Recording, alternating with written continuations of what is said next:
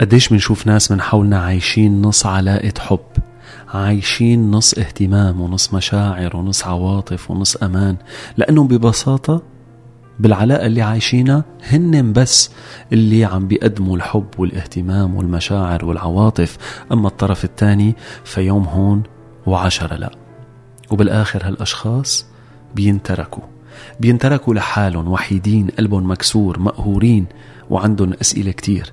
بيسألوا حالهم وبيسألوا الدنيا ليش هيك صار معي؟ ليش أنا مكتوب علي أني انظلم بعلاقة حب؟ أنا ما قدمت إلا مشاعر حلوة ومشاعر صادقة ليش هيك بده يصير فيني؟ قبل ما توصل لهالمرحلة وتسأل حالك هالسؤال خمس نصائح لحتى تكون علاقة الحب اللي أنت عايشها على ناجحة أهلا وسهلا فيكم ببودكاست كمشة حكي. معي أنا لويس. اليوم رح نحكي مرة تانية عن الحب ورح نحكي عن النصايح ورح نحكي عن الخطوات اللي لازم ننتبه لها قبل ما ندخل بأي علاقة حب لحتى ما تتحول هالعلاقة من علاقة بتخلي مشاعرنا وعواطفنا وبتخلينا بأفضل حال وتنقلنا لتكسر لنا قلبنا وحياتنا ومشاعرنا ونصير بأسوأ حال. النصيحة الأولى الثقة بالشريك. صحيح أنه الثقة هي من عوامل نجاح العلاقة ومن يمكن المؤشرات الأولى اللي بتدل على نجاح أي علاقة. والبعض بيقول الثقة يا أما موجودة يا أما مش موجودة. ما في شيء اسمه نص ثقة بالحياة. أنا بقول لكم مبلا الثقة صح أنه هي شيء كامل ولكن بتمر بمراحل. ما فينا اليوم نوثق بشخص لو كنا عم نبادله بعض المشاعر بدون ما نعرفه لهالشخص. ما نعتمد بس على الأشياء اللي هو بخبرنا إياها لحتى نعطيه الثقة الكاملة. الثقة لازم تكون تدريجية لازم تنبنى في إلى عدة مراحل لحتى تنبني هي الثقة بيننا وبين الشخص اللي رح ندخل معه بعلاقة. وكتار من الناس اليوم إذا بنسألهم من شو أكتر شيء مقهورين ومكسورين ومتضايقين وزعلانين رح يقولوا لنا أنه أعطينا ثقتنا لشخص غلط. اليوم ننتبه نعرف أنه الشخص اللي قدامنا هو الشخص الصح لنقدر نعطي الثقة الكاملة. النصيحة الثانية صحيح أنه أي اثنين بالعلاقة رح يصيروا واحد. العلاقة بتجمع هالإثنين بس ما لازم ندوب شخصيتنا بهالعلاقة. لازم نضلنا نقول نحن ولازم نضلنا نقول أنا. ما لازم ننسى حالنا ما لازم ندوب بقلب هالعلاقة لازم يضل في بحياتنا أولويات بتخصنا إلنا. ما نحط هالشخص اللي بنحبه أولوية مطلقة بحياتنا. نحن أشخاص لسه في عنا شغلنا لسه في عنا عملنا لسه في عنا أحلامنا طموحاتنا في كتير من الأشياء والأولويات بحياتنا. ما بمجرد ما نتعرف على شخص مننسى كل هالأولويات مننسى كل هالأشياء المهمة بحياتنا ومنصير نحط هالشخص هو أولوية. بمجرد ما اختفى من حياتنا منحس حالنا بدون هدف منحس حالنا بدون أصدقاء منحس حالنا وحيدين.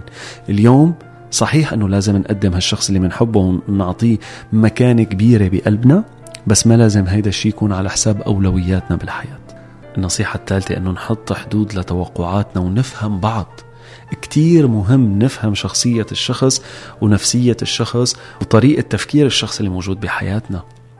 اليوم بدنا نعيش مع هذا الإنسان. كل واحد منا في عنده نقاط ضعف وكل واحد منا في عنده أسلوب يمكن ما يعجب الطرف الثاني. فنكون عارفين تمام شو هن النقاط الحلوة الموجودة عند هالشخص وشو هن الشغلات اللي نحن لازم نتعايش معها ونقدر إنه نتعايش معها. النصيحة الرابعة هي الكوميونيكيشن أو التواصل واللي بيفشل فيها كتار من الناس. بأول علاقة التواصل بيكون بجنن. كل شخص مستعد إنه يتنازل للطرف الثاني. كل شخص ناطر الطرف الثاني ليطلب طلب لحتى يلبي له إياه. بس بعدين بنشوف إنه التواصل خف ونشوف لما بيخف التواصل بتزيد المشاكل. لازم نعرف كيف نحكي لازم نعرف كيف نطلب لازم نعرف ايمت نطلب. لازم ما نحكي كلام ونحن زعلانين ونحن متضايقين ونحن بالأحرى معصبين لأنه كل كلمة رح نقولها رح نندم عليها بعدين. لازم نعرف كيف نروق ولازم نعرف ايمتى نحكي. بكثير من الأحيان بيصير في خلاف بدنا نحل الخلاف بهالدقيقة بهاللحظة. وفجأة بنشوف إنه الخلاف كان صغير وتحول لخلاف كتير كبير. لازم نعمل قواعد للتواصل ولازم نفهم الشخص الثاني ونقدر نعرف إيمت بيكون قادر إنه يحكي وإيمت لما يقلنا الشخص الثاني هلأ ما بدي أحكي بالموضوع نحترم هالموضوع. نخلق آلية آلية تواصل بيناتنا نعرف إيمت وكيف وشو الرسالة اللي بدنا نوصلها. أما النصيحة الخامسة فهي نصيحة مهمة كتير وبدي أطلب منكم عن جد تسمعوني وتسمعوا كل كلمة. كيف ننظم الخلاف؟ لازم نعرف بأي علاقة بدنا ندخل فيها. قد ما كان مستوى الحب عالي وقد ما كان مستوى الاحترام عالي وقد ما كنا دايرين بالنا على حالنا وعلى الشخص الثاني وعلى العلاقة في خلافات رح تصير. وهالخلافات لازم نعرف كيف نتعامل معها للأسف بكثير من الأحيان أول مشكلة بتواجهنا بتكون هي آخر مشكلة لأنه ببساطة ما بنعرف ننظم خلاف وما بنعرف ندير خلاف. بنعرف نحب بس ما بنعرف نختلف. بنعرف نحترم بس ما بنعرف لما نتخانق نحترم بعضنا. بنعرف نقدر بس بننسى كل التقدير عند أول خلاف. وقديش اليوم بحياتي وبحياتكم وبحياة كل شخص بنخسر أشخاص. يمكن يكونوا أصدقاء يمكن شريك حياة يمكن حبيب يمكن آه، فرد من أفراد العائلة لأنه اختلفنا ولأنه ما عرفنا كيف نختلف صح وما عرفنا كيف ننظم الخلاف بيناتنا. قديش في ناس اليوم زعلانين منهم وزعلانين منا نسينا السبب الأساسي للخلاف لأنه كان سبب تافه. بس بوقتها ما عرفنا نختلف صح؟ أنا بدي لكم لازم نعرف ننظم خلاف ولازم نعرف نختلف صح ولازم نعرف كيف نحل المشكلة لما توقع المشكلة بيناتنا. المشاكل رح يكونوا موجودين بأي علاقة. اليوم نتفق على صيغة نحاول ما نكبر الموضوع نحاول أنه نقدر نحكي ونقدر نتفق ونقدر إذا في مشكلة نتفاعل مع هالمشكلة على قدر ما تستاهل. ما نزيد الأمور وما نكبر الأمور.